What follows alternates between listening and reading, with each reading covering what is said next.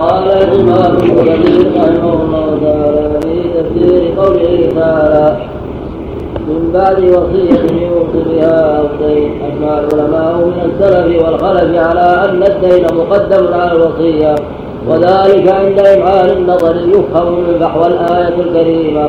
وروى أحمد والترمذي وابن ماجه وأصحاب التفاسير من حديث بن إسحاق عن الحارث بن عبد الله الأعور عن علي بن أبي طالب قال إنكم تقرؤون من بعد وصية يوصي بها أو دين، إن رسول الله صلى الله عليه وسلم قضى بالدين قبل الوصية، وإن أعيان بني الأم يتوارثون دون بني العلاق، يرث أخاه لأبيه وأمه دون أخيه لأبيه. ثم قال الترمذي لا نعرفه إلا من حديث الحارث وقد تكلم به بعض أهل العلم. قلت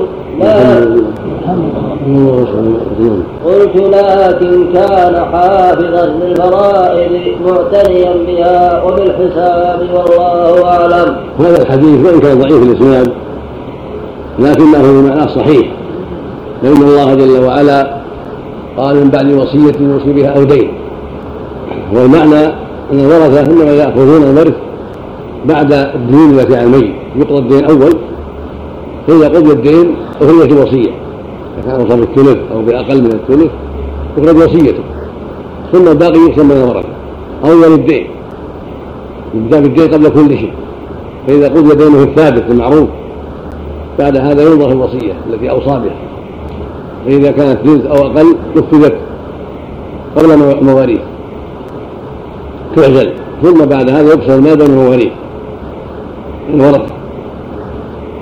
وقوله أعيان بين الأم يتورثون دون بني العلات، يرث الرجل أخاه لأبيه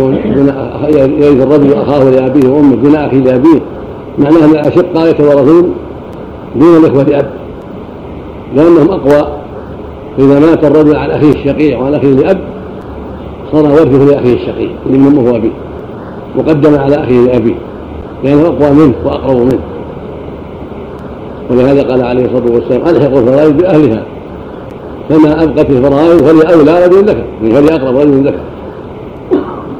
وهكذا بنو الأخ، وهكذا الأعمام، ابن الأخ الشقيق قدم، والعم الشقيق قدم، وابن العم الشقيق قدم.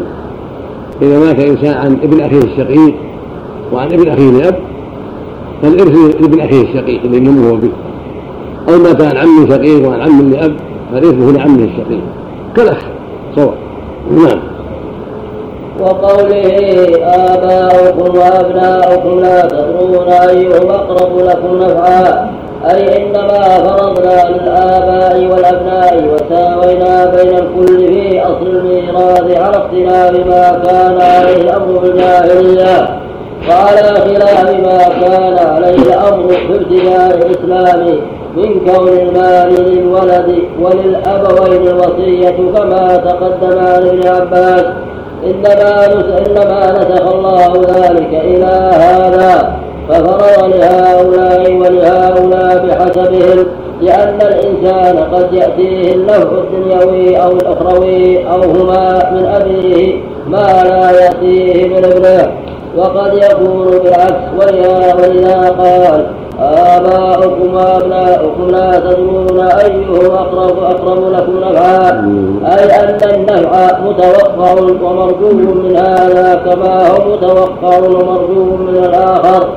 فلهذا فرضنا لهذا وهذا وساوينا بين القسمين في أصل الميراث والله أعلم. وقوله فريضة من الله، أي هذا الذي ذكرناه من تفصيل الميراث وإعطاء بعض الفرضة أكثر من بعض، هو فرض من الله حكم به وقضاه، والله عليم حكيم الذي يضع الأشياء في محلها ويعطي كل ما يستحقه بحسبه، ولهذا قال إن الله كان عليما حكيما. وإنما أنه عليم بأحوال عباده حكيم في شرعه وقدره، ولهذا جعل المواريث على هذه القسمة، جعل الآباء له شيء والأبناء له شيء والزوجين له شيء والأم لها ميراثها يختلف، هذا كله عن حكمة، العلم من الله وحكمة، لا عن جهل ولا عن عبث، ولكنه عن حكمة من الله يضع في مواضع سبحانه وتعالى. والحكيم هو العالم بالأشياء وحقائقها الذي يضع الأمور في مواضعها موزونة على محض المصلحة، بخلاف السفيه فإنه يخبط الخبط عشوى وليس له ضابط. أما الحكيم فإن يضع الأمور مواضعها، فلهذا وصف نفسه بأن الحكيم سبحانه وتعالى الحكيم العليم جل وعلا. نعم. ولكم نصف ما ترك أزواجكم إن لم يكن لهن ولد، فإن كان لهن ولد فلكم الربع مما تركن من بعد وصية يوصين بها أو دين، ولهن الربع مما تركتم إن لم يكن لكم ولد، فإن كان لكم ولد فلهن الثمن مما تركتم من بعد وصية يوصون بها أو دين، وإن كان رجل يورث كلالة أو امرأة وله أخ أو أخت ولكل واحد منهما السدس، فإن كانوا أكثر من ذلك فهم شركاء بالثلث من بعد وصية يوصي بها أو دين، من بعد وصية يوصى بها أو دين غير مضار، وصية من الله والله عليم الحليم. يقول تعالى: ولكم أيها الرجال نصف ما ترك أزواجكم إذا متن عن غير ولد، فإن كان لهن ولد فلكم الربع مما تركن من بعد الوصية أو الدين. وقد تقدم أن الدين مقدم على الوصية وبعده الوصية ثم الميراث، وهذا أمر مجمع عليه بين العلماء، وحكم أولاد البنين وإن سفلوا حكم أولاد الصلب. ثم قال تعالى: المراد بالولد الذكر والأنثى، المراد بالولد الشرعي واللغة العربية الذكر والأنثى. ولكم نصف ما ترك أزواجكم، أزواج وزوجات إن لم يكن لهن ولد، للزوجات ولد ذكر ولا أنثى، لا بنت ولا ابن ولا ابن ابن ولا بنت ابن، والزوج يعطى النصف. فإن كان للزوجات ولد يعطى الزوج الربع، سواء كان ولد واحد، ابن واحد أو ابنين أو أكثر، أو بنت واحدة أو أكثر، أو ابن واحد ابن ابن أو بنت ابن أو أنزل، يعطى معهم الربع. فإن كان ما في ولد ليس لها أولاد الزوجة أخذ النصف. نعم. من بعد وصية أو دين، يعني هل الوصية معناها المقدمة التكفيف في الآية مقدمة في اللفظ لا في المعنى، المعنى يقدم الدين ثم الوصية عند جميع أهل العلم، لكن لما كانت الوصية تبرع قدمت الاهتمام بها. أما الدين هو مقابل شيء أخذه المدين، أما الوصية هو تبرع من الميت، أوصى به أشياء، إما صدقة وإما حج وإما ضحية وإما غير ذلك. نعم. ثم قال تعالى: ولهن الربع مما تركتم إلى آخره، وسواء بالربع أو الثمن الزوجة والزوجتان في الاثنتين والثلاث والأربع يشتركن فيه. وقوله هذا معنى قوله: ولهن الربع للزوجات مما تركتم إن لم يكن لكم ولد، فإن كان لكم ولد فلهن الثمن، كما كالزوج عن غير ولد وراء ذرية فقد زوجها الربع، وهكذا الزوجتان والثلاث والأربع يشتركن فيه. فإن كان له ذرية له ولد أو ولد ابن تعطى الثمن، سواء كانت واحدة أو اثنتين أو ثلاثة أو أربعة يشتركن. نعم. من بعد وصية يوصى بها. نعم. وقوله: من بعد وصية إلى آخره، الكلام عليه كما تقدم. وقوله تعالى: وإن كان رجل يورث كلالة، الكلالة مشتقة من الإكليل وهو الذي يحيط بالرأس من جوانبه، والمراد هنا من يرثه من حواشيه إلى أصوله ولا هو.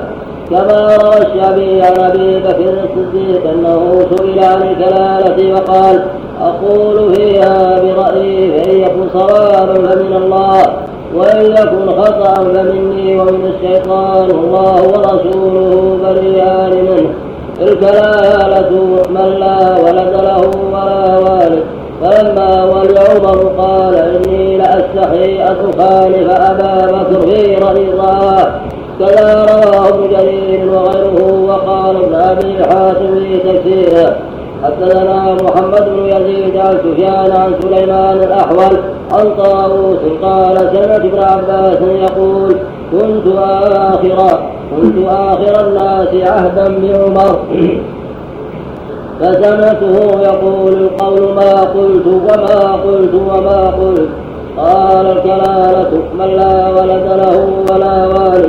وهكذا قال علي وابن مسعود وصح عن غير واحد عن ابن عباس وزيد بن ثابت وبه يقول الشعبي والنخعي والحسن وقتادة وجابر بن زيد والحكم وبه يقول أهل المدينة وأهل الكوفة والبصرة وهو قول الفقهاء السبعة والأئمة الأربعة وجمهور السلف والخلف بل جميعهم وقد حكى الإجماع عليه غير واحد.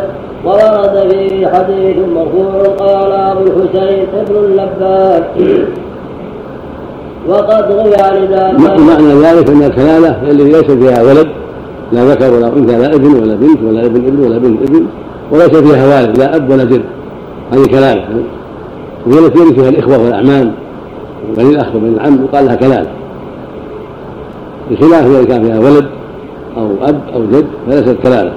لهذا قال سبحانه وإن كان رجل كلالة أو امرأة وله أخ أو أخت غير الأم فلكل واحد السدس فلكن من كلالة فالإخوة لا يرثون من الأم يسقطون إذا كان في ولد ابن أو ابن ابن ابن أو بنت أو بنت ابن سقط الإخوة الأم أو كان فيها أب أو جد سقط الإخوة الأم لا يرثون إذا كانت غير كلالة إذا كان فيها أب أو جد أو أب وإن على أو ابن أو ابن ابن أو بنت أو بنت ابن هذه لا تكون كلالة فلا فيها الإخوة الأم كلية فيسقطون.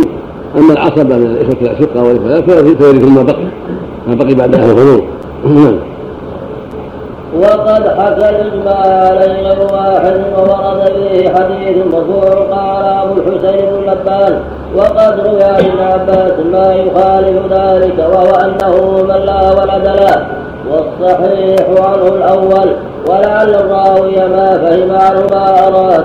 وقوله تعالى وله أخ أو أخت أي من أم كما هو في قراءة بعض السلف منهم سعد بن أبي وقاص وكذا فسرها أبو بكر الصديق فيما رواه قتادة عنه فلكل واحد منهما السدس إن كانوا أكثر من ذلك وهم شركاء بالثلث.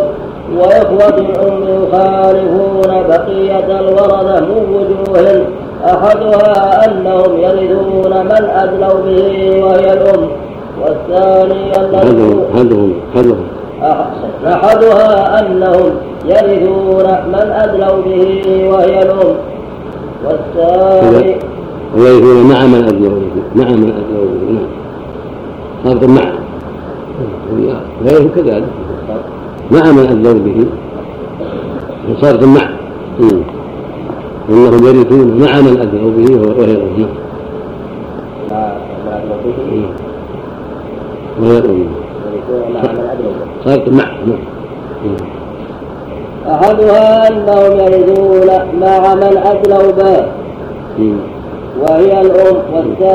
أن ذكورهم وإناثهم بالميراث سواء والثالث لا يرثون إلا إذا كان ميتهم يورث كلالة فلا يرثون مع أب ولا جد ولا ولد ابن. الرابع أنهم لا يزادون على الثلث وإن كثر ذكورهم وإناثهم. وقال ابن أبي حاتم حدثنا يونس حدثنا ابن وهب أخبرنا يونس وإن البنات الابن أخوات شقائق والأخوات لا يزادون على الثلثين ولا كثر هذا ليس من خصائصهم في الحقيقة. وهكذا الجدات ولو كثرنا لا يزدن على السدس يشتريه السدس وليس هذا خاصا بأولاد الأم نعم إنما خاص بالثلاث الأولى مع أن الأول يشارك فيها أبو الأم أم الأب وأم أبي الأب على الصحيح فإنها ترث مع من أدلت به ترث مع الأب جدة الرسول مع الأب وهكذا جدة مع أبي الأب الرسول وليختص بهم من كل وجوه كونهم يستوي ذكرهم وأنثاهم بالمرء وكونهم لا يكون إلا كلاله. نعم. وقال ابن أبي حاتم حدثنا يونس حدثنا ابن وهب أخبرنا يونس عن الزهري قال قضى عمر أن ميراث الأخوة من الأم بينهم الذكر مثل حظ الأنثى. قال الزهري ولا أرى عمر قضى بذلك حتى علم ذلك من رسول الله صلى الله عليه وسلم. وهذه الآية هي التي قال الله تعالى فيها فإن كانوا أكثر من ذلك فهم شركاء في الثلث.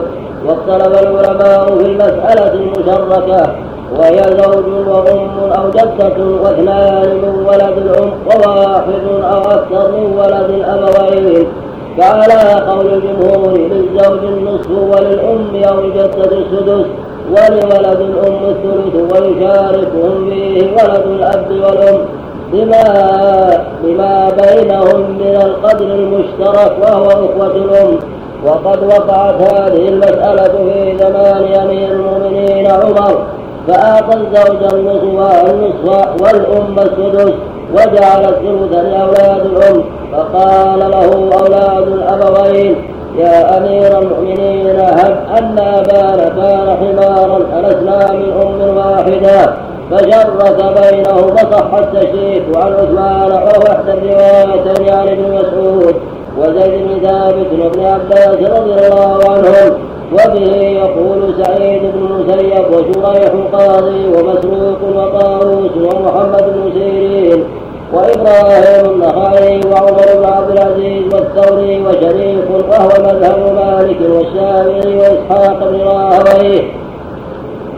وقال علي بن أبي طالب لا يشرك بينهم بل يجعل الثلث لأولاد الأم ولا شيء لأولاد الأبوين والحالة هذه لأنهم عصبة. وقال وكيع بن جراح لم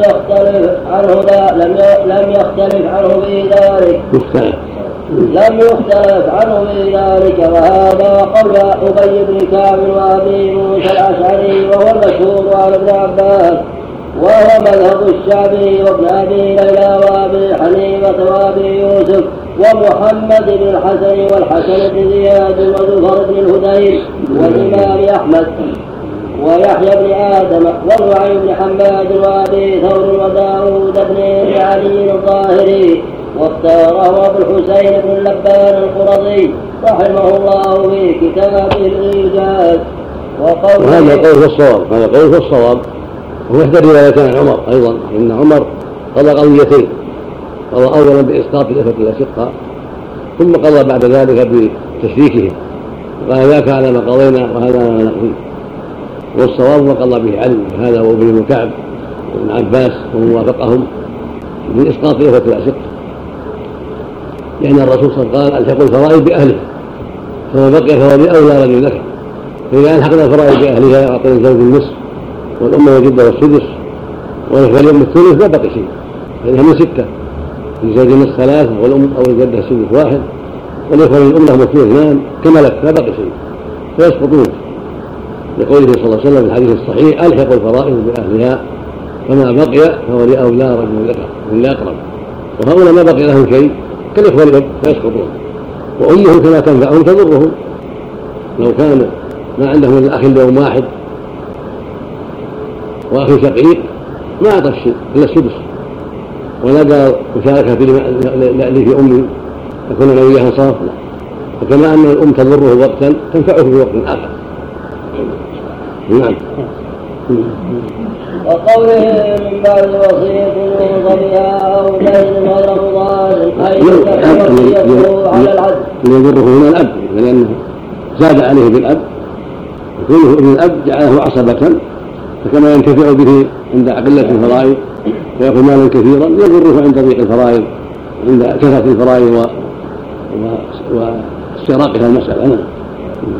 وقال تعالى من بعد وصية يوصى بها أو دين غير مضار أي تكن وصيته على العبد لا على الإضرار والجور والحيف بأن يحرم بعض الورثة أو ينقصه أو يزيده على ما فرض الله له من فضيلا. فمن سعى في ذلك كان كمن ضاد الله في حكمه وشرعه. ولهذا قال ابن أبي حاتم حدثنا أبي حدثنا أبو النضر الدمشقي الفراديسي حدثنا عمر بن المغيرة عن داود بن أبي هند عن عكرمة عن ابن عباس عن النبي صلى الله عليه وسلم قال: الإضرار في الوصية من الكبائر. وكذا رواه الجليل من طريق عمر بن المغيرة هذا وهو أبو حفص مصري سكن المصيصة. قال ابن عساكر: ويعرف بمغني مساكين وروي عنه غير واحد من الأئمة. وقال فيه أبو حاتم والضاري وشيخ. وقال علي بن مديني هو مجهول لا أعرفه، لكن رواه النسائي في سننه عن علي بن حجر عن علي بن مسهر عن داود بن أبي هند عن عكرمة عن ابن عباس موقوفا: الإضرار في الوصية من الكبائر. وكذا رواه ابن أبي حاتم عن أبي سعيد بن الأشج عن عائد بن حبيب عن داود بن أبي هند. ورواه جرير من حديث جماعة من الحفاظ عن داود عن عكرمة عن ابن عباس موقوفا وفي بعضها: ويقرأ ابن عباس غير مضار. قال ابن جرير: الصحيح الموقوف. ولهذا اختلف الأئمة في الإقرار للوارث هل هو صحيح أم لا، على قولين.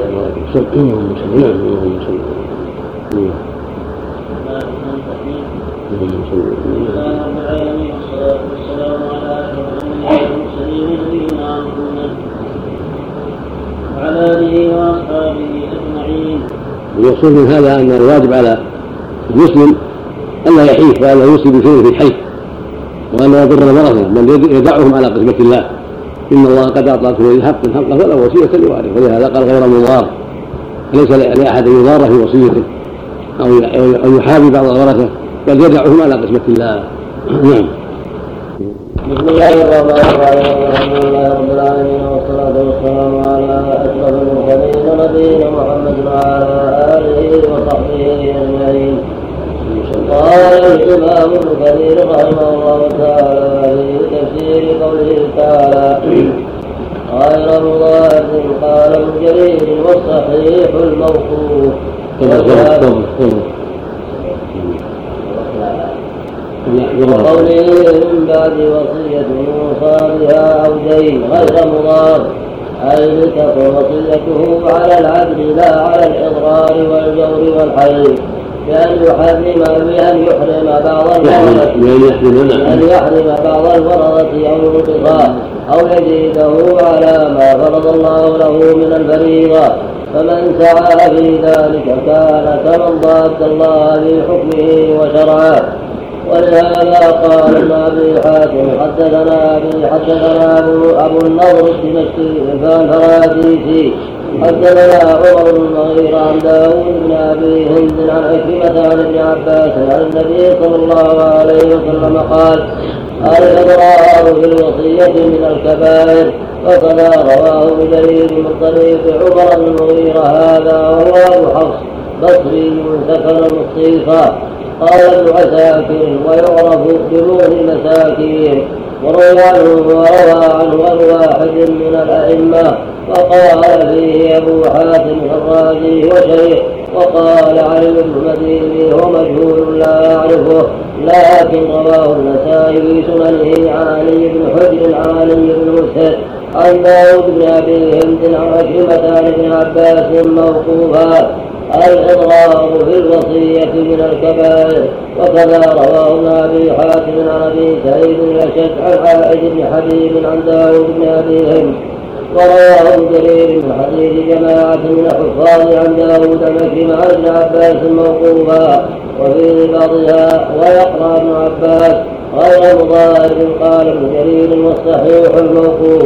وهذا يبين لنا أن الواجب على المسلم ألا يضار في الوصية، وأن من ضار فيها فقد تعرض لغضب الله.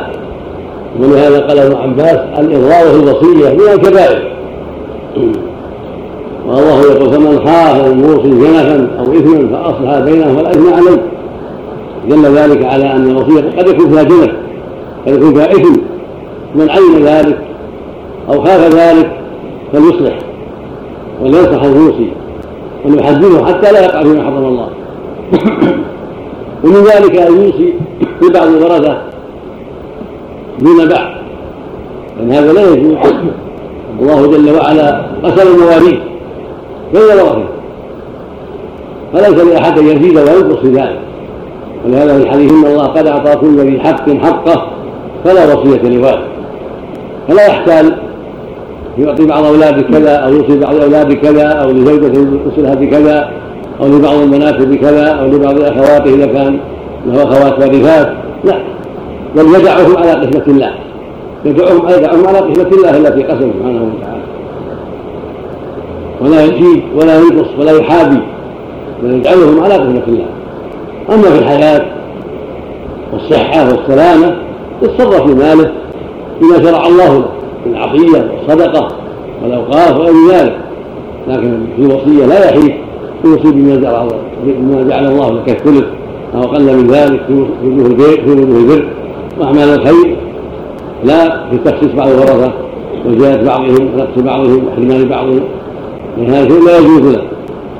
ولان هذا قد يخفى على بعض الناس قد يفسدونه فيضر بعض الورثه، والواجب على ولاه الامور على المحاكم وعلى كل من له قدره ألا ينفذ من الوصايا إلا ما وافق الشرع، وكل وصية لا توافق الشرع لا يجوز تنفيذها، ولهذا قال سبحانه إن بعد وصية يوصى بها أو دين غير مضار، أما المضار لا تنفذ وصية، بل يقر منها وينفذ منها ما وافق الشرع، وما خالف الشرع لا يقر ولا ينفذ. فلو أوصى بوصية في الخمور في المعاصي الاخرى بطلت هذه الوصيه، لكن وصيه الذين شرع الله من اباح الله، او قال يا فلان لا يعطى لانه بحده او بين ابونا شحنه او كذا او ولد فلان ذاك كذا على قسمه الله، او بنت فلان لا تعطى او تعطى اكثر، لا، ليس له ذلك، ليس له تدخل في تاريخ شرع الله سبحانه وتعالى. نعم. ولهذا اختلف الأئمة في الإقرار الوارث هل هو صحيح أم لا على قولين: أحدهما لا يصح لأنه مظنة التهمة، وقد ثبت في الحديث الصحيح أن رسول الله صلى الله عليه وسلم قال: إن الله قد أعطى كل ذي حق حقه ولا وصية لوارث. وهذا مذهب مالك وأحمد بن حنبل وأبي حنيفة والقول القديم الشافعي رحمه الله، وذهب بالجديد إلى أنه يصح الإقرار، وهو مذهب طاووس وعطاء والحسن وعمر بن عبد العزيز، وهو اختيار أبي عبد الله البخاري صحيحه، واحتج بأن راهب بن الخديج أوصى أن لا تكشف الحلالية عما أغلق عليه بابها. قال: وقال بعض الناس لا يجوز إقراره لسوء الظن بالورثة، وقد قال النبي صلى الله عليه وسلم: إياكم والظن فإن الظن أكذب الحديث. وقال الله تعالى: إن الله يأمركم أن تؤدوا الأمانات إلى أهلها، فلم يخص وارثا ولا غيره، انتهى ما ذكره. فمتى كان الإقرار صحيحا مطابقا لما نص الأمر جرى به هذا الخلاف، ومتى كان حيلة ووسيلة إلى زيادة بعض الورثة ونقصان بعضهم فهو حرام بالإجماع ومن هذه الآية الكريمة وأبغار وصية من الله، والله عليم حليم. تلك حدود الله، ومن يطع الله ورسوله يدخله جنات تجري من تحتها الأنهار خالدين فيها، ذلك الفوز العظيم. ومن يعص الله ورسوله ويتعد حدوده يدخله نارا خالدا فيها وله عذاب مهين. أي هذه الفرائض والمقادير التي جعلها الله للورثة بحسب قربهم من الميت واحتياجهم إليه وفقدهم له عند عدمه هي حدود الله فلا تزنوها ولا تجاوزوها. ولهذا قال ومن يطع الله ورسوله أي فيها فلم يزد بعض الورثة ولم ينقص بعضا لا بحيلة ووسيلة بل تركهم على حكم الله وغريبته وقسمته يدخل جنات تجري من تحتها الأنهار خالدين فيها وذلك الفوز العظيم. ومن يعص الله ورسوله ويتعد حدوده يدخله نارا خالدا فيها وله عذاب مهين أي لكونه غير ما حكم الله به لكونه غير ما حكم الله به وضاد الله بحكمه. وهذا إنما يصدر عن عدم الرضا بما قسم الله وحكم به ولهذا يجازيه بالإهانة بالعذاب الأليم المقيم. قال الإمام أحمد حدثنا عبد الرزاق حدثنا معمر عن أشعث بن عبد الله عن شهر بن حوشب قال أبي هريرة قال رسول الله صلى الله عليه وسلم إن الرجل ليعمل بعمل أهل الخير 70 سنة فإذا أوصى وحال بوصيته فيختم له بشر عمله فيدخل النار. وإن الرجل ليعمل بعمل أهل الشر 70 سنة فيعدل في وصيته فيختم له بخير عمله يدخل الجنة. قال ثم يقول أبو هريرة اقرأوا إن شئتم تلك حدود الله إلى قوله عذاب مهين. قال أبو داود فيما بالإقرار بالوصية من سننه. حدثنا عبيدة بن عبد الله أخبرنا عبد الصمد حدثنا نصر بن علي عبيدة عبد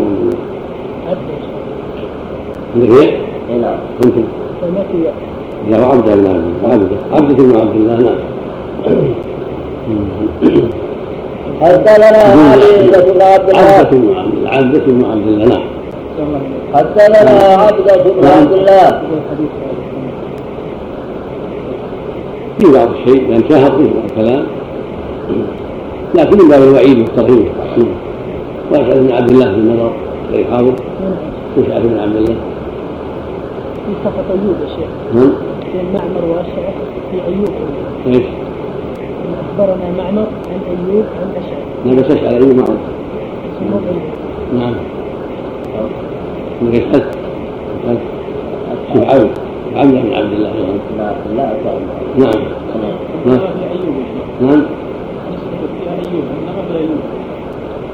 نعم عيوب أنا ما أدري عبد الرزاق حتى لنا عبد الرزاق حتى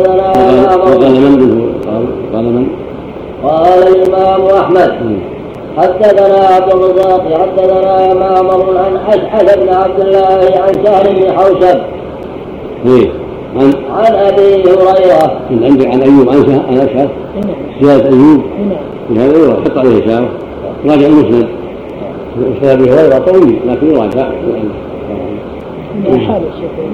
أحاول للمسلم لكن نقبل عن المسلم لا المسلم لا المسلم أو يراجع المسلم هذا بهذا نعم أشعث بن عبد الله بن جابر الحداني في مهملتين مضمومة ثم مشددة الأزدي بصري يكنى أبا عبد الله قد ينسب إلى جده وهو الحمي بضم المهملة وسكون الميم صديق من الخامس البخاري تعليق الأربع أشعث عبد الله هنا أشعث بن عبد الله ويقال ابن عبد الرحمن الخراساني نزيل البصرة ثقة من الساسة أبو داود نافعة لا ولا نعم فعبد بن عبد الله في حد عبيدة بن عبد الله عبيدة بن نعم وطبقة العاشرة حدثنا عبدة بن عبد الله أخبرنا عبد الصمد حدثنا نصر بن علي حدثنا الأشعث بن عبد الله بن جابر الحساني حدثني هشام بن حوشب أن أبا هريرة حدثه أن رسول الله صلى الله عليه وسلم قال: إن الرجل ليعمل أو المرأة بطاعة الله 60 سنة ثم يحضرهما الموت فيضرانه الوصية فتدم لهما النار. وقال: قرأ علي أبو هريرة من هاهنا من باب وصية يوصى بها أو دين غير مضار حتى بلغ ذلك الفوز العظيم. وكذا رواه الترمذي وابن ماجه من حديث أشعث وأكمل به.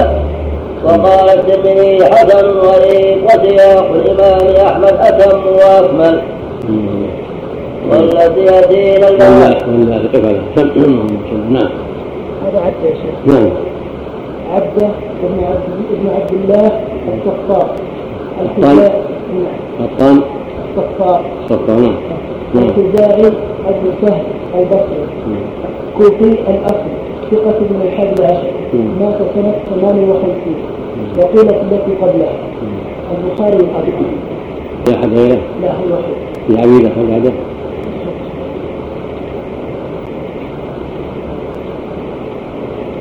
يكتب عبيد بن عبد الله فيه لا ترجع مستقل عبيد ترجع مستقل ما في عبد الله لا من موجود. نعم والصلاة والسلام على أشرف المرسلين نبينا محمد وعلى آله وصحبه أجمعين. قال الإمام ابن كثير رحمه الله تعالى في تفسير قوله تعالى: واللاتي يأتين الفاحشة من نسائكم فاستشهدوا عليهن 4 منكم فإن شهدوا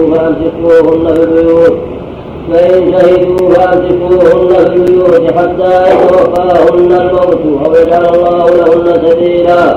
واللذان يأتيانها منكم فآذوهما إن تابا وأصلحا فأعرضوا عنهما إن الله كان توابا رحيما. قال: الحكم ابتداء الإسلام أن المرأة إذا ثبت زناها باللجنة العادلة حبست في بيت فلا تمكن من الخروج منه إلى أن تموت. ولهذا قال: واللاتي يأتين الفاحشة يعني الزنا من نسائكم فاستشهدوا عليهن 4 منكم فإن شهدوا فأمسكوهن في البيوت حتى يتوفاهن الموت أو يجعل الله لهن سبيلا. فالسبيل الذي جعله الله هو الناسخ لذلك. قال ابن عباس رضي الله عنه: كان الحكم كذلك حتى أنزل الله سورة النور فنسخها بالجلد أو الرجم. وكلام عكرمة وسعيد بن جبير والحسن وعطاء الخرساني وأبي صالح وقتادة وزيد بن أسلم والضحاك أنها منسوخة، وهو أمر متفق عليه. قال الإمام أحمد: حدثنا محمد بن جعفر حدثنا سعيد عن قتادة عن الحسن عن سبطان بن عبد الله الرقاشي عن عبادة بن الصامت قال: كان رسول الله صلى الله عليه وسلم إذا نزل عليه الوحي أثر عليه وكرب لذلك وتغير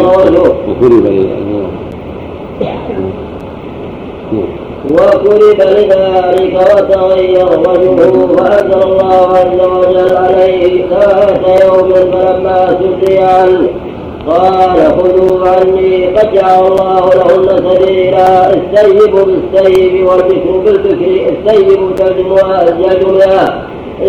جلد مئة ورجم بالحجارة، والبكر جلد 100 ثم نفي سنة. وقد رواه مسلم واصحاب السنن من طرق عن قتادة عن الحسن عن حطان بن عبادة بن الصامت عن النبي صلى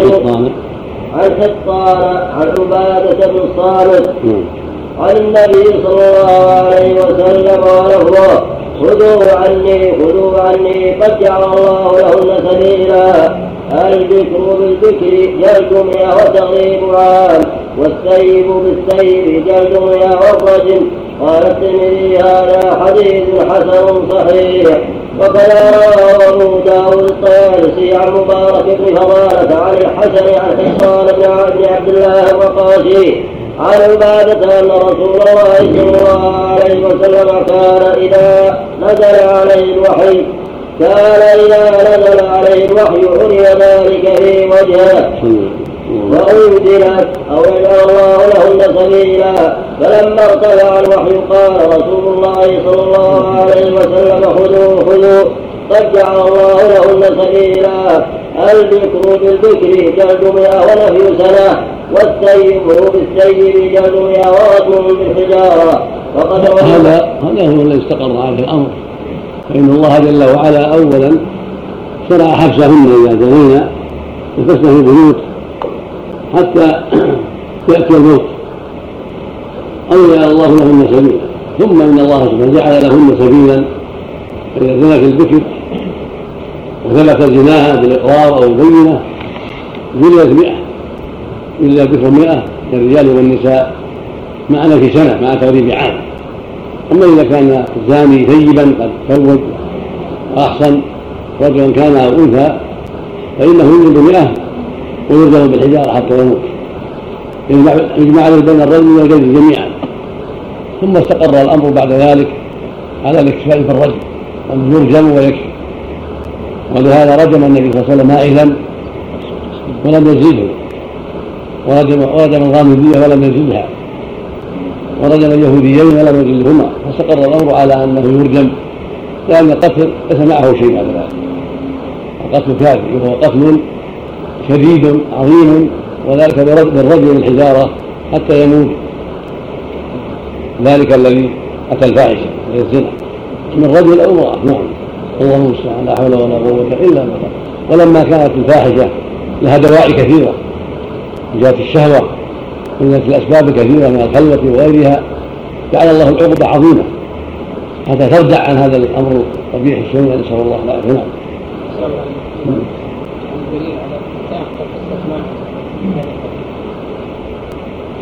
بين النبي صلى الله عليه وسلم هذا هو السبيل، ثم رجع ولم يجلس عليه الصلاة والسلام. وقد روى الإمام أحمد هذا الحديث عن وكيع بن جراح عن الحسن حدثنا الفضل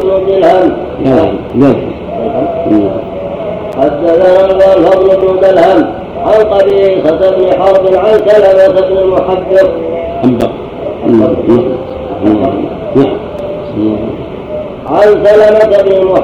قال قال رسول الله صلى الله عليه وسلم خذوا عني فجعل الله لهن سبيلا.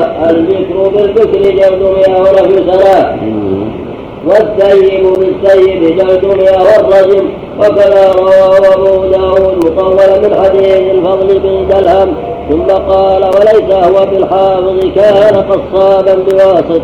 حديث آخر قال أبو بكر بن المنتوري حدثنا محمد بن أحمد بن إبراهيم حدثنا عباس بن حمدان حدثنا أحمد بن داود حدثنا عمرو بن عبد الغفار حدثنا إسماعيل بن أبي خالد عن الشعبي عن مسروق عن أبي بن كعب قال قال رسول الله صلى الله عليه وسلم البكران يجلدان وينفيان، والسيبان يجلدان ويرجمان، والشيخان يرجمان. هذا حديث غريب من هذا الوجه، وروى الطبراني وهو منقطع، يعني الشعبي ما ذكر بين كعب. نعم، منقطع منكر مثل. نعم، وروى الطبراني لا تركنا علي في طبقته. وروى هذا الحديث عن وكيع بن جراح عن الحسن حدثنا الفضل بن دلهم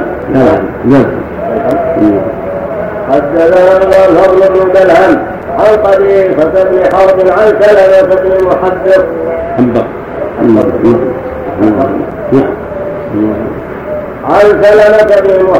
قال قال رسول الله صلى الله عليه وسلم خذوا عني فجعل الله لهن سبيلا. البكر بالبكر جلد 100 ونفي سنة، والسيب بالسيب جلد 100 والرجم. وكذا رواه أبو داود مطولا من حديث الفضل بن دلهم ثم قال وليس هو بالحافظ كان قصابا بواسط. حديث آخر قال أبو بكر بن مردويه حدثنا محمد بن أحمد بن إبراهيم حدثنا عباس بن حمدان حدثنا أحمد بن داود حدثنا عمرو بن عبد الغفار حدثنا إسماعيل بن أبي خالد عن الشعبي عن مسروق عن أبي بن كعب قال قال رسول الله صلى الله عليه وسلم الذكران إجلدان وينفيان والسيدان إجلدان والرجمان والشيخان يرجمان. هذا حديث غريب من هذا الوجه وروى الطبراني مسلم. وهو منقطع لأن الشعبي ما ذكر أبي بن كعب. نعم منقطع منكر مثل نعم. نعم الشعبي ماذا تحدث عن الصحابة؟ لا ذكر علي في طبقته علي وزيد بن ثابت جماعة كبيرة من الصحابة لكن لا ذكر أبي ولا عمر أو من كان في زمانهما ولا ذكر عثمان أيضا. نعم عن أبي الشعبي عن مسروق عن أبي لما سؤال مفهوم قد يعني مهرب. نعم حدثنا محمد بن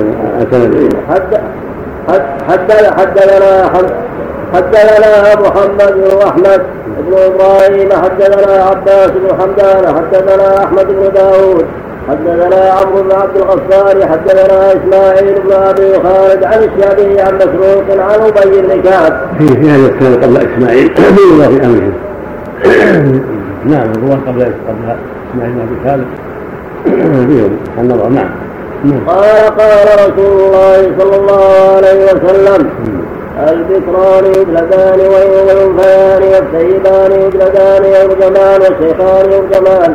هذا حديث غريب من هذا الوجه وروى الطبراني من طريق ابن لهيعة عن أخيه عيسى بن لهيعة عن عكرمة عن ابن عباس قال لما نزلت سورة النساء قال رسول الله صلى الله عليه وسلم لا حبس بعد سورة النساء.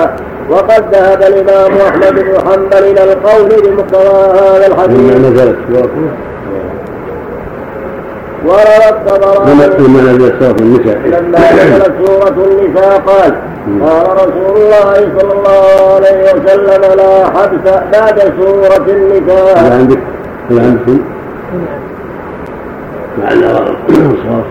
سورة النور ومن سورة النور هي التي أوضحت السبيل أما سورة النساء ففيها سجن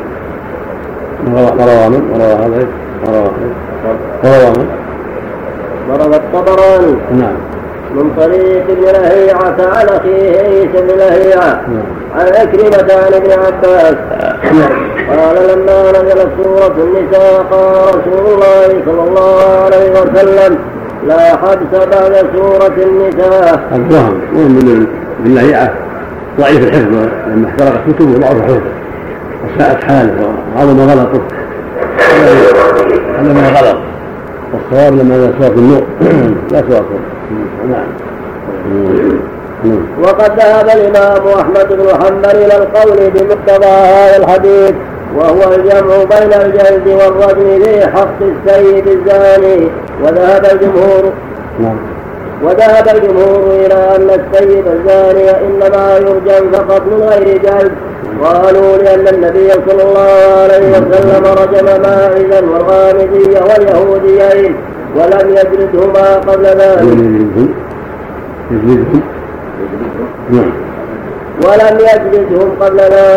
فدل على أن الرجم ليس بحتم بل هو منسوح على قوله.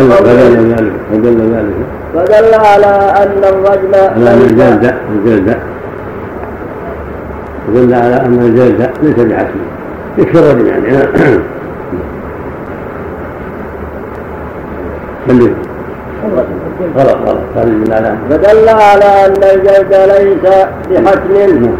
بل هو منسوخ على قولهم والله أعلم.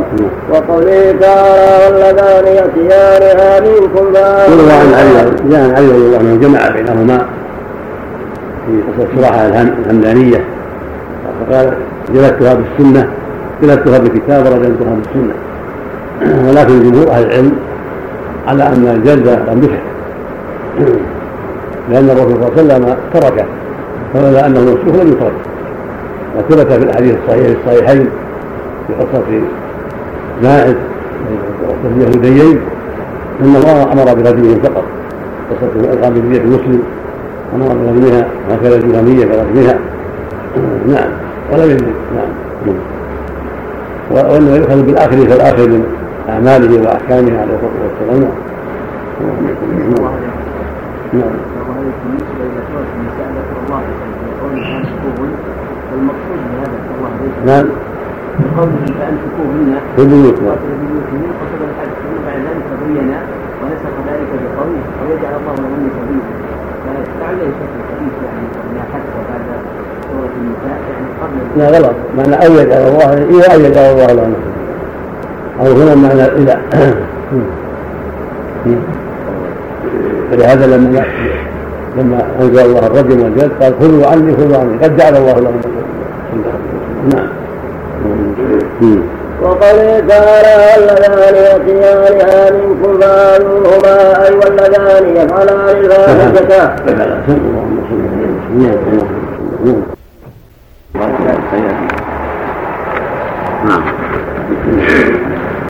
بسم الله الرحمن الرحيم. الحمد لله رب العالمين والصلاة والسلام على أشرف المرسلين نبينا محمد وعلى آله وصحبه أجمعين. قال الإمام ابن كثير رحمه الله تعالى في كثير قوله تعالى واللذان يأتيانها منكم فآذوهما أي واللذان يفعلان الفاحشة فآذوهما. قال ابن عباس رضي الله عنهما وسعيد بن جبير وغيرهما اي بالشتم والتعليل والضرب بالنعال. وكان الحكم كذلك حتى نسخه الله بالفرد او الرجل. وقال عكرمة واعطاه الحسن وعبد الله بن بريء نزلت في الرجل والمرأة اذا زنيا. وقال السدي نزلت في الفتيان من قبل ان يتزوجوا. وقال المجاهد نزلت في الرجلين اذا فعلا لا يكلان لا يكني يعني إذا فعل اللواط يعني يسر مو بكني. وقال مجاهد نزلت في الرجل إذا فعل لا يكني وكأنه يريد اللواط والله أعلم. والله السياق واللذان يأتيانها منكم الفاحشة لأنه ذكر النساء أولا قال واللاتي إن كان يأتينا رجال النساء فاستشهدوا عن 4 منكم فإن شهدوا فأمسكوهن في بيوتهن حتى يتوفاهن الموت أو يجعل الله لهن سبيلا. هذا في النساء ثم جعل الله لهن السبيل بيد البكر ونفيها وبرجم المحصنات. ثم قال بعده واللذان يأتيانها منكم يعني يأتيان الفاحشة الزاني واللائق. اللذان هما الزاني واللائق. الزاني يأتي الزنا ولا يأتي الدبر. كانوا يؤذون كانوا في أول الإسلام يؤذى بالضرب بالتعيين بالشتم بالتوبيخ. ثم شرع الله بعد ذلك قتل الزاني إذا كان محصنا وجلده إذا كان بكرا وتغريبه عاما وقتل اللائق أيضا. من ثبت عن عمل قوم لوط يقتل نسأل الله السلامة.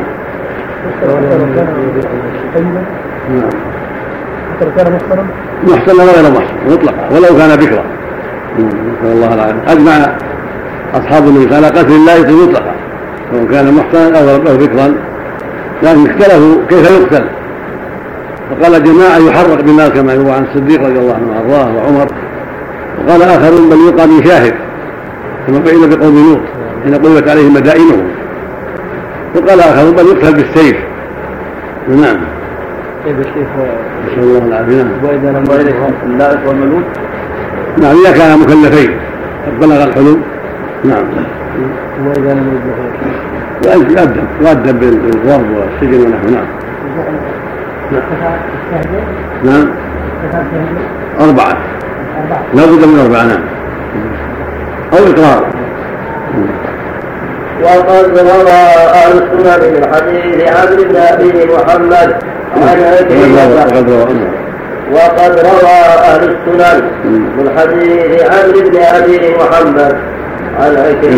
عن ابن عباس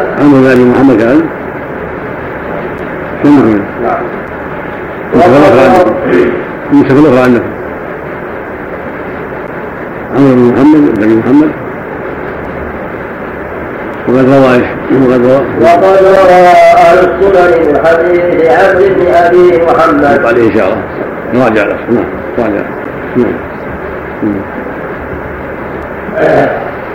عن عكرمة عن ابن عباس مرفوعا قال قال رسول الله صلى الله عليه وسلم من رأيتموه يعمل عمل قوم لوط فاقتلوا الفاعل والمفعول به.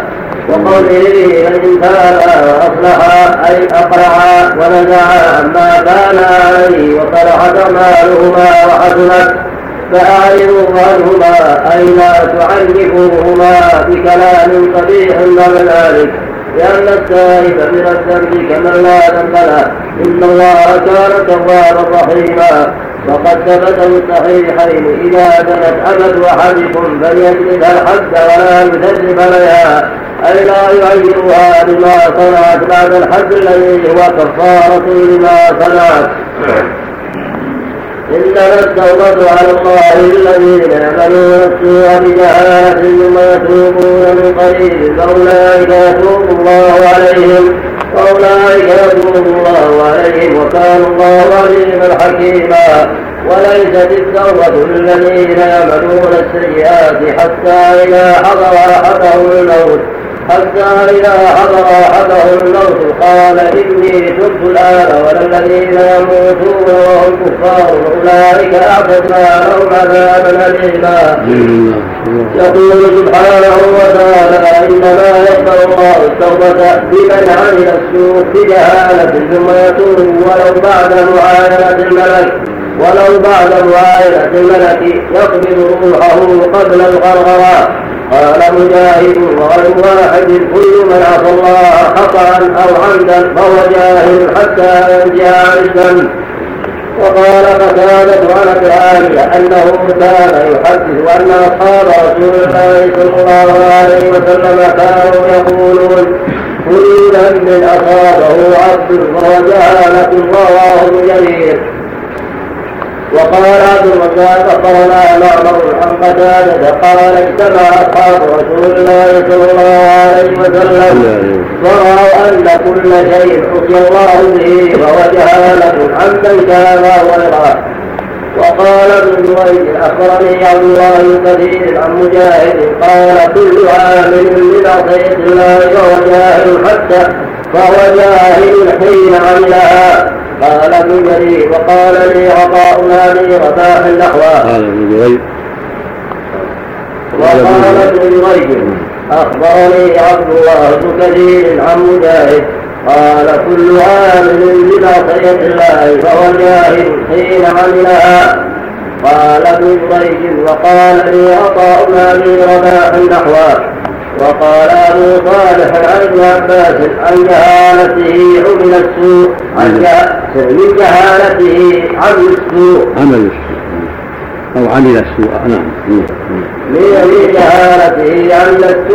وقال علي بن أبي طلحة عن ابن عباس ثم يتوبون من قريب قال ما بينه وبين أن ينظر إلى ملك الموت.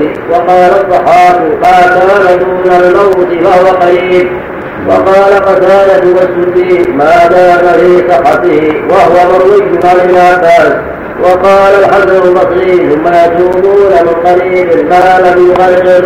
وقال عكرمة الدنيا كلها قريب. المعنى في ذلك أن الله جل وعلا جعل التوبة لمن عمل السوء بجهالة ثم تاب من قريب. قال الصحابة رضي الله عنهم كل من عصى الله هو جاهل حين فعل الذنب وكل معصية هي عن جهالة، لأن العبد لو تأمل آثار المعصية وعواقبها وما ينتج عنها حين فعلها لما فعلها، لأن غلبة الهوى والشهوة جعلته يقع في المعصية، فصار كل من عصى الله فقد عصاه عن جهالة. فإذا تاب إلى الله وندم وأقلع قبل الله توبته سبحانه وتعالى ما لم يغرر، ما لم تبلغ الروح الحلقوم. إذا غرغر أو مات انتهت التوبة، ما دام قبل ذلك فإنه يقتل الله يتوب عليه في صحته وفي مرضه إذا تاب توبة صادقة. مضمونها الندم على ما مضى من سيئات صادقا والإقلاع منها وتركها والعزم ألا يعود فيها تعظيما لله وإخلاصا له ومحبة له وحذرا من عقابه ورغبا في ثوابه، فالله يتوب عليه عز وجل. لكن من مات ولم يتوب انتهى الأمر فيه، نسأل الله السلام. وهكذا من غرغر غرغرة الروح الحلقوم، لأن في هذه الحال لا تتوافر الشروط، من تغرغر معد يحصل حينئذ منه الندم الصادق والعزم الصادق والإقلاع الصادق، لأنه قد اختل أمره وشعوره بالغرغرة، يعني بغلو الروح الحلقوم. اللهم المستعان. نعم نعم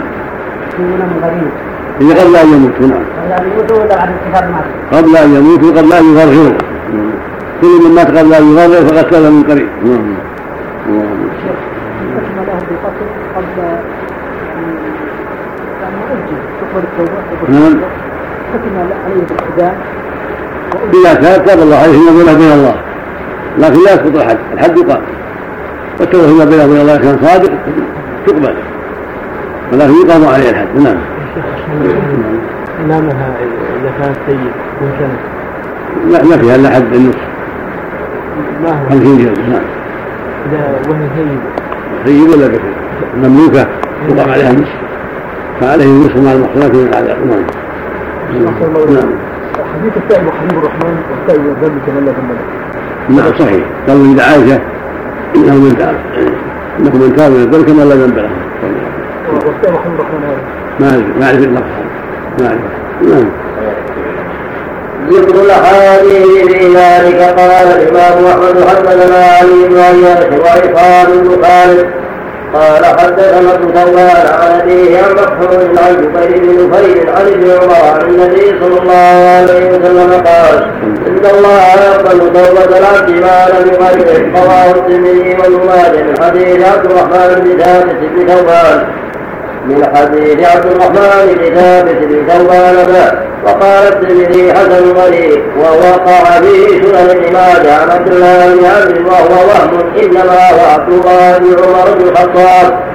حديث الاخر قال ابن متوي حدثنا محمد بن معمر حدثنا عبد الله بن الحسن الحراني حدثنا يحيى بن عبد الله الباهلي حدثنا ايوب بن لهيك حدثنا أيوب بن لهيك الحلبي سمعت عطاء بن أبي رباح قال سمعت عبد الله بن عمر سمعت رسول الله صلى الله عليه وسلم يقول ما من عبد مؤمن يتوب قبل الموت بشهر إلا قبل الله منه ألا من ذلك، وقيل قبل موته بيوم وساعة يعلم الله منه التوبة والإخلاص إليه إلا قبل منه. حديث آخر قال أبو داود الطيالسي حدثنا شعبة عن إبراهيم بن ميمونة وأخبرني رجل من الحال حدثنا شعبة عن إبراهيم بن ميمونة وأخبرني رجل من الحال يقال له أيوب قال سمعت عبد الله بن عمر يقول من تاب قبل موته بيد عامل فزدت عليه، ومن تاب قبل موته بشهر زدت عليه، ومن تاب قبل موته بجمعة زدت عليه، ومن تاب قبل موته بيوم زدت عليه، ومن تاب قبل موته بساعة زدت عليه. فقلت إنما قال الله تعالى إنما التوبة على الله للذين آمنوا السوء بجهالة ثم يتوبون من قريب. فقال إنما أحدثك ما سمعته من رسول الله صلى الله عليه وسلم. وهكذا رواه أبو داود الطيالسي وأبو عمر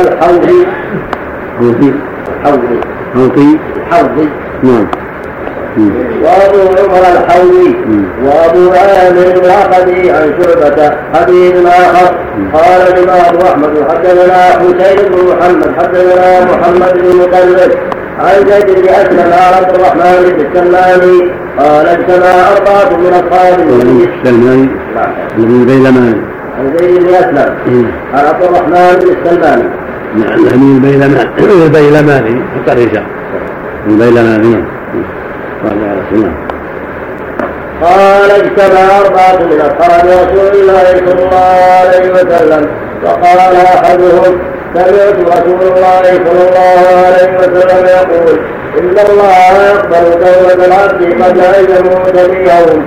وقال الآخر أنت سمعت هذا من رسول الله صلى الله عليه وسلم؟ قال نعم. قال وأنا سمعت رسول الله صلى الله عليه وسلم يقول إن الله يقبل توبة العبد قبل أن يموت بنصف يوم. فقال الثالث أنت سمعت هذا من رسول الله صلى الله عليه وسلم؟ قال نعم. قال وأنا سمعت رسول الله صلى الله عليه وسلم يقول إن الله يقبل توبة العبد قبل أن يموت برحمة. قال الرابع أن سمعت هذا من رسول الله صلى الله عليه وسلم؟ قال نعم. قال وأنا سمعت رسول الله صلى الله عليه وسلم يقول إن الله يقبل توبة العبد ما لم يغرر بنفسه. وقد رواه سعيد بن مسعود عن التراويح عن زيد بن أسلم عن عبد الرحمن بن السلماني فذكر قريبا منه السلماني تابعي وضعيف الرواية ومرسل، هذا خبر مرسل، ولكن معنى يدور على أن التوبة مطلولة ما لم يختل الشعور، ما دام العبد في إدراك العقل وفهم التوبة فإن الله يتوب عليه عز وجل إذا صدق في ذلك.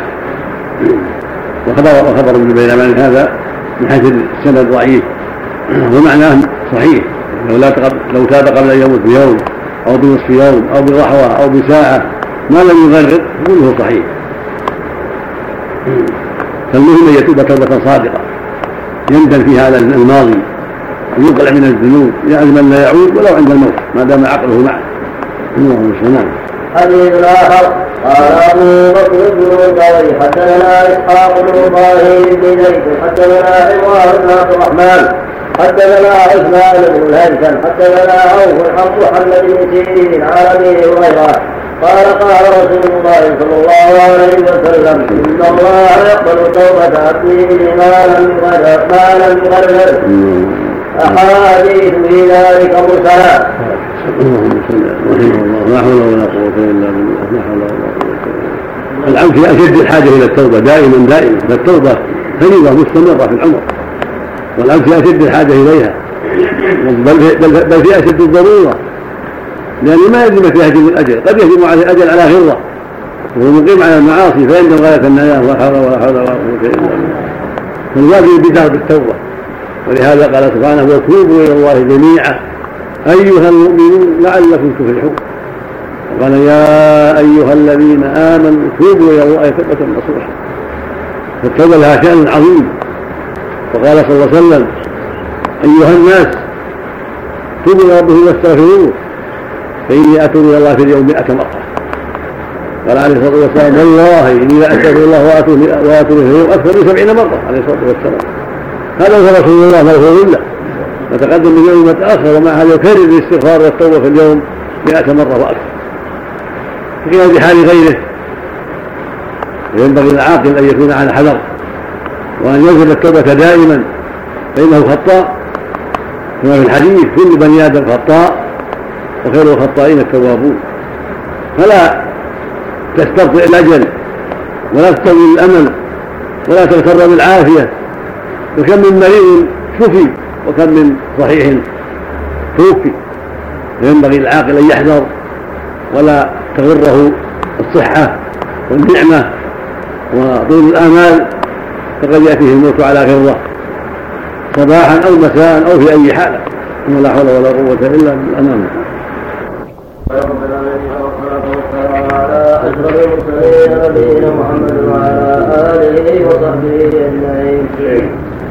قال الإمام ابن كثير رحمه الله تعالى أحاديث في ذلك يعني في التوبة.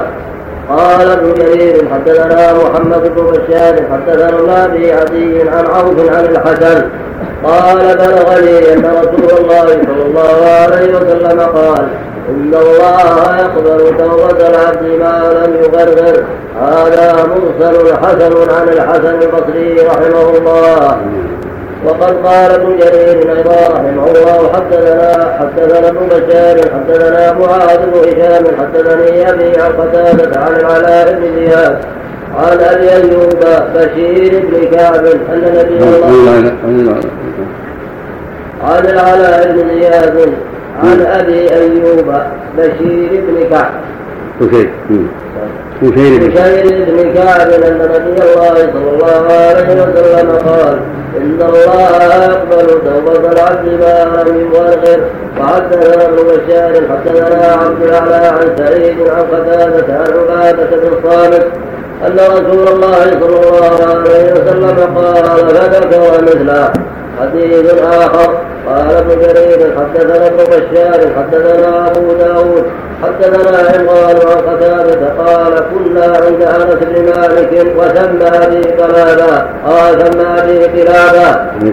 مالك وسمى به قلابا أبو لا أبو وسمى أبو هل هناك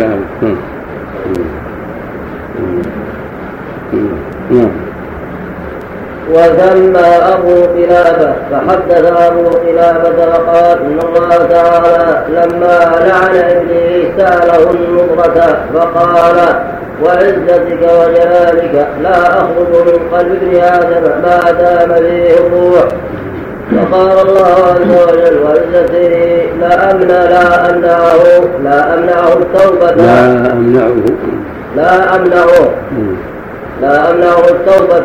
ما دام فيه الروح.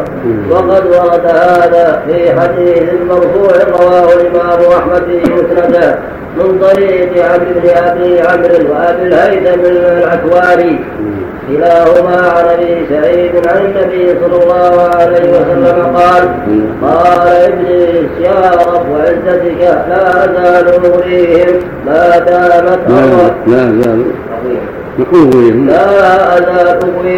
دامت أرواحهم في أجسادهم. فقال الله عز وجل وعزتي وجلالي لا أزال أغفر لهم ما استغفروا لي.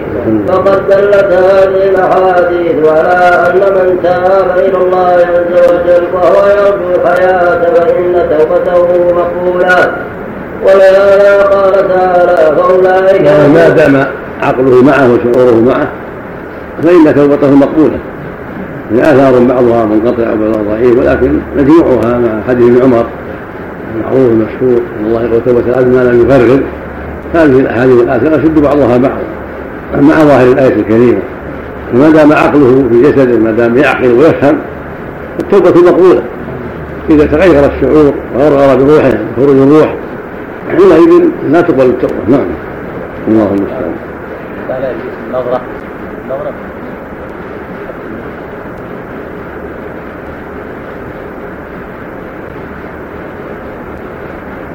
ما أتذكر يمكن الحديث فيها ذات والله ما أتذكر وقتها. نعم نعم. ولا قال تعالى وأولئك يتوب الله عليهم وكان الله عليما حكيما. وأما متى وقع الإياس من الحياة وعاين الملك وخرجت الروح في الحلق وضاق بها الصدر وبلغت الحلقوم وغرغرت النفس صاعدة بالغلاصم فلا توبة مقبولة حينئذ ولا تحين مناص. ولهذا قال وليست التوبة للذين يعملون السيئات حتى إذا حضر أحدهم الموت قال إني تبت الآن. وهذا كما قال تعالى فلما رأوا بأسنا قالوا آمنا بالله وحده الآيتين. وكما حكم تعالى بعدم توبة أهل الأرض إذا عاينوا الشمس طالعة من مغربها في قوله تعالى يوم يأتي مرة آيات ربك لا ينفع نفسا إيمانها لم تكن آمنت من قبل أو كسبت في إيمانها خيرا إلى. وقوله والذين والمعنى أن إذا حل العذاب بالناس ما هناك حيلة في رفعه عنهم. فلما رأوا بأسنا قالوا آمنا بالله وحده وكفرنا بما كنا به مشركين فلم يكن ينفعهم إيمانهم لما رأوا بأسنا. هكذا إذا طلعت شمس مغربها لا تقبل التوبة وكذا إذا غرر بالروح عند خروجها لا تقبل التوبة. صلى الله عليه وسلم. نعم. وقوله تعالى ثم يعود ما يضره إذا تاب توبة صادقة تاب الله عليه، فإذا عاد من جديد فإن تاب تاب الله عليه ولا بقي مؤاخذا بالذنب الأخير. الذنب اللي تاب منه لا يؤخذه، الله أكرم من أن يؤخذه بذنب تاب منه سبحانه وتعالى.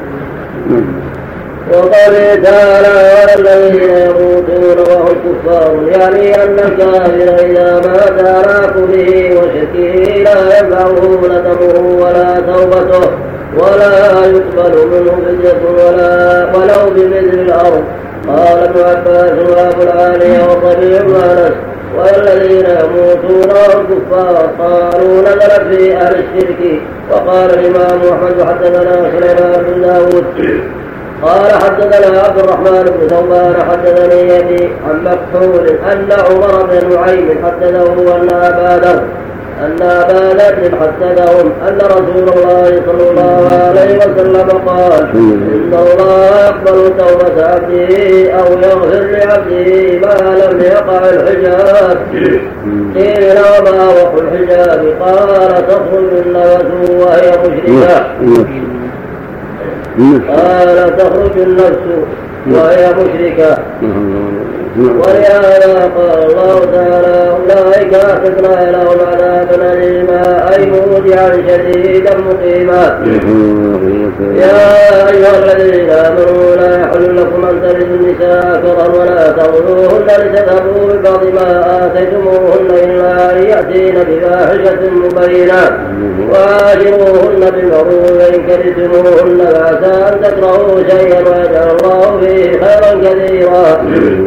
وإن أردتم استبدال زوج مكان زوج وآتيتم إحداهن قنطارا ولا تأخذوا منه شيئا أتأخذونه بهتانا وإثما مبينا وما تأخذونه وقد أصابكم إلى بعض وأخذنا منكم ميثاقا غليظا. ولا تنكحوا ما نكح آباؤكم من النساء إلا ما قد سلف إنه كان فاحشة ومقتا وساء سبيلا. وفي قول الذين يموتون كفار دلالة على أن الميت لا حيلة في توبته، قد انتهى أمره، فإذا مات على كفره بالله ما ينفعه ندم في قبره ولا يوم القيامة، بل قد حاق به عذاب الله ونزل به أمره فلا حيلة بعد ذلك. ولهذا استدل العلماء بأن ما يروى في هذا الباب من أن الله يا النبي أبويه فتاب أن هذا أمر باطل وموضوع، ومن الموضوعات المخلوقات التي كذبها بعض الناس لأن الله يا أبويه حتى تاب، ولو كان هذا واقعا لكان من أعظم المعجزات من أعظم الكرامات ما نقله أهل العلم والإيمان. الحاصل أن الآية الكريمة واضحة في أنه لا توبة بعد الموت. قال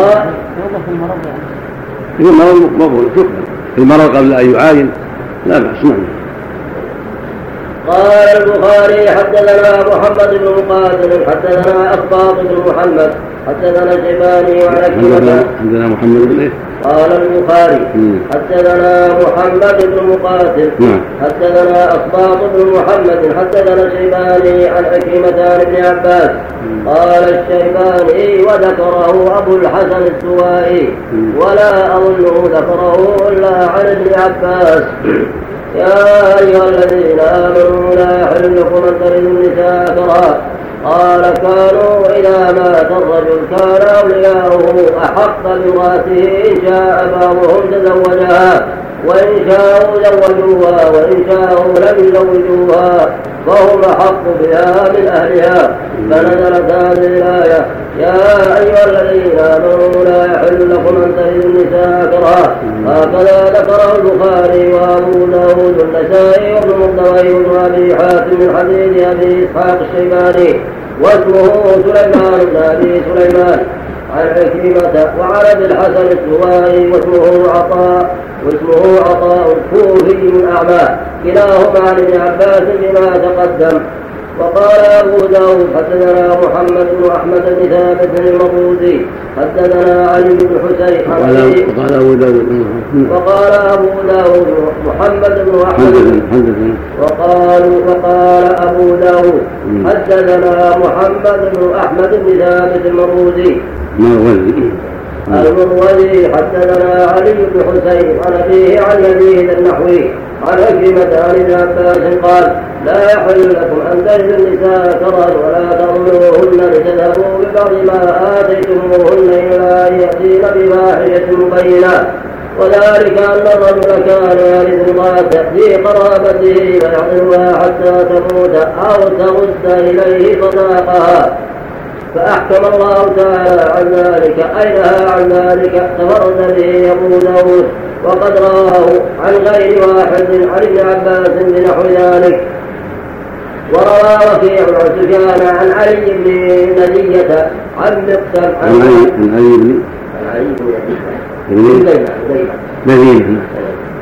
علي بن نديمة مدينة حدثنا وروى وكيع عن سفيان عن علي بن مدينة بازال يا أمين حتى عندي مدينة نعم بدينة كل بوزال نعم بدينة نعم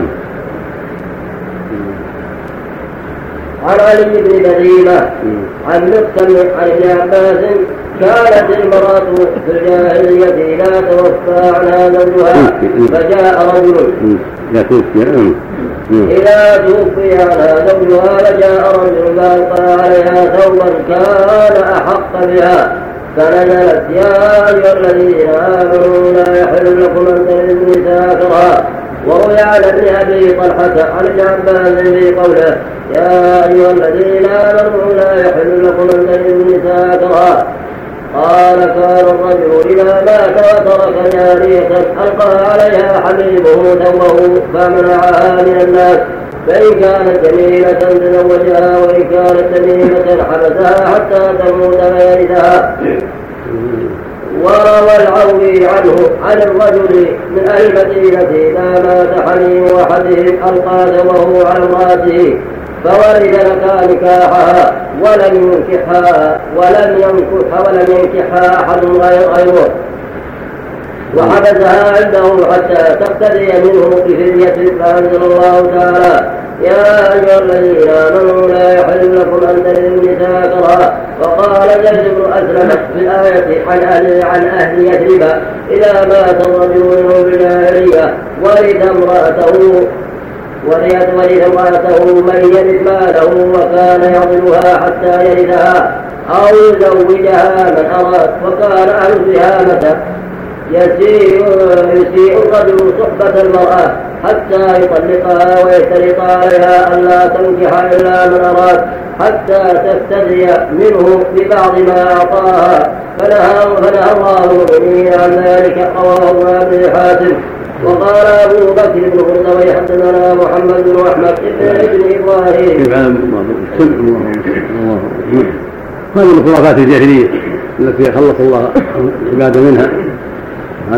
الجاهلية لهم خرافات ولهم ضلالات تقدم كثير منها وهذا منها وهو أن إذا مات الرجل صار أولياؤه وورثته أولى بالمرأة إن شاءوا زوجوها وإن شاءوا عطلوها وإن شاءوا تزوجها أحدهم وإلا أن عطلوها حتى تستدي منه وحتى تعطيهم مالا وهذا مما خلص الله منه العباد مما شرعه الله من دين الإسلام. نعم إذا مات الرجل تشدت منه وهي أولى بنفسها. نعم.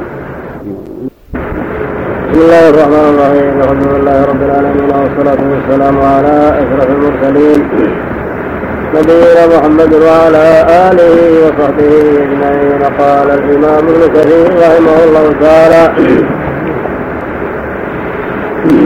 وقال أبو بكر بن مردوي حدثنا محمد بن أحمد بن إبراهيم حدثنا موسى بن إسحاق حدثنا علي بن منذر حدثنا محمد بن فضل عن يحيى بن سعيد عن محمد بن أبي أمامة بن سهل بن حنيف عن أبيه قال لما توفي أبو قيس بن الأسلة أراد ابنه أن يتزوج امرأته بالجاهلية فأنزل الله تعالى لا يحل لكم أن ترثوا النساء كرها. ورواه ابن جرير من حديث محمد بن فضيل به ثم روي من طريق ابن جرير ثم روى من طريق ابن جرير قال أخبرني عطاء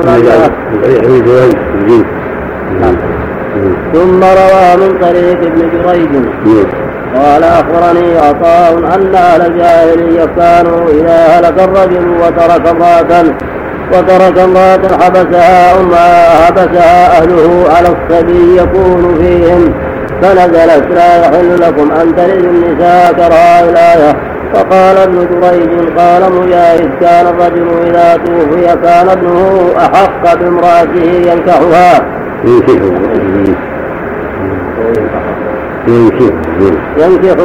شاء إذا لم يكن ابنها أو ينكحها من شاء أخاه أو ابن أخيه.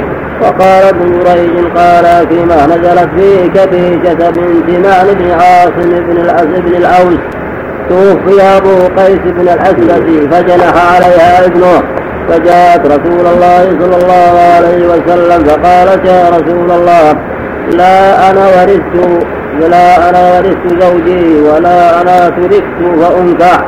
فأنزل الله هذه الآية وقالت سدي عن أبي مالك كانت المرأة الجاهلية إذا مات زوجها جاء وليه فألقى عليها ثوبا فإن كان له ابن صغير أو أخ حبسها حتى يشب أو تموت فيرثها.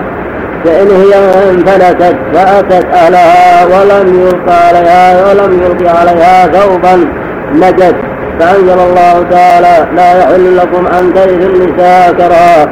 قال مجاهد بالآية كان الرجل يكون في حجره اليتيمة هو يلي أمرها فيحبسها رجاء أن تموت امرأته ويتزوجها أو يزوجها ابنه. رواه ابن أبي حاتم. ثم قال وروي عن الشعبي وعطاء بن أبي رباح وأبي مجلس والضحاك والزهري وعطاء الخرساني ومقاتل بن حيان نحو ذلك. قلت فالآية تعم ما كان يفعله الجاهلية وما ذكره مجاهد ومن وافقه وكل ما كان فيه نوع من ذلك والله أعلم. وقوله ولا بمعنى أنها عامة لأنه قال لا تبه النساء كرها ولا كرها كرها هذا يعم الزوجة ويعم اليتيمة التي تحت يده ويعم إرث ولده أو أخيه أو ابن أخيه وكل يتزوجها أو يزوجها غيره كله داخل في أعمال الجاهلية. فالله أبطل هذا كله وجعل المرأة إذا توفي زوجها بعد العدة تزوج من شاءت وليس لأوليائه سلطان عليها لا أولادها ولا غير أولادها.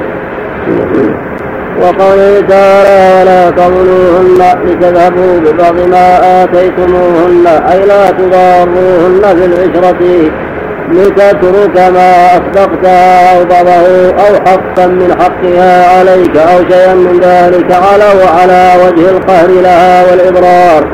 وقال علي بن أبي طلحة عن ابن عباس في قوله تعالى ولا تظلوهن يقول ولا تقهروهن لتذهبوا ببعض ما آتيتموهن يعني الرجل تكون له المرأة وتكون له المرأة وهو كاره لصحبتها ولها عليه مهر فيضرها لتفتدي به. وكذا قال الضحاك وقتادة وغير واحد واختاره ابن جرير. وقال ابن مبارك وعبد الرزاق أخبرنا معمر أخبرني شماك بن الفضل عن ابن البيلماني قال نزلت هاتان الآيتان إحداهما في أمر الجاهلية والأخرى في أمر الإسلام. قال عبد الله بن مبارك يعني قوله لا يحل لكم أن ترثوا النساء كرها بالجاهلية ولا تعضلوهن بالإسلام. وقوله إلا يأتين بفاحشة مبينة.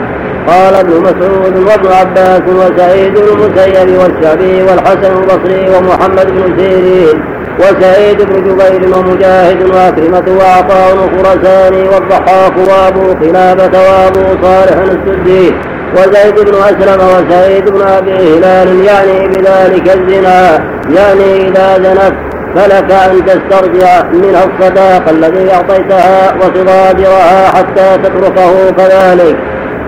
حتى تتركه لك وتخالعها كما قال تعالى في سورة البقرة ولا يحل لكم أن تأخذوا مما آتيتموهن شيئا إلا أن يخافا ألا يقيما حدود الله الآية. وقال ابن عباس وعكرمة والضحاك الفاحشة المبينة النشوز والعصيان. واختار ابن جرير أنه يعم ذلك كله الزنا والعصيان والنشوز وبذاء اللسان. وغير ذلك يعني أن هذا كله يبيح مضاجرتها حتى تبرئه من حقها أو بعضه ويفارقها، وهذا جيد والله أعلم. فهمه الشاعر من العام وما تعلمه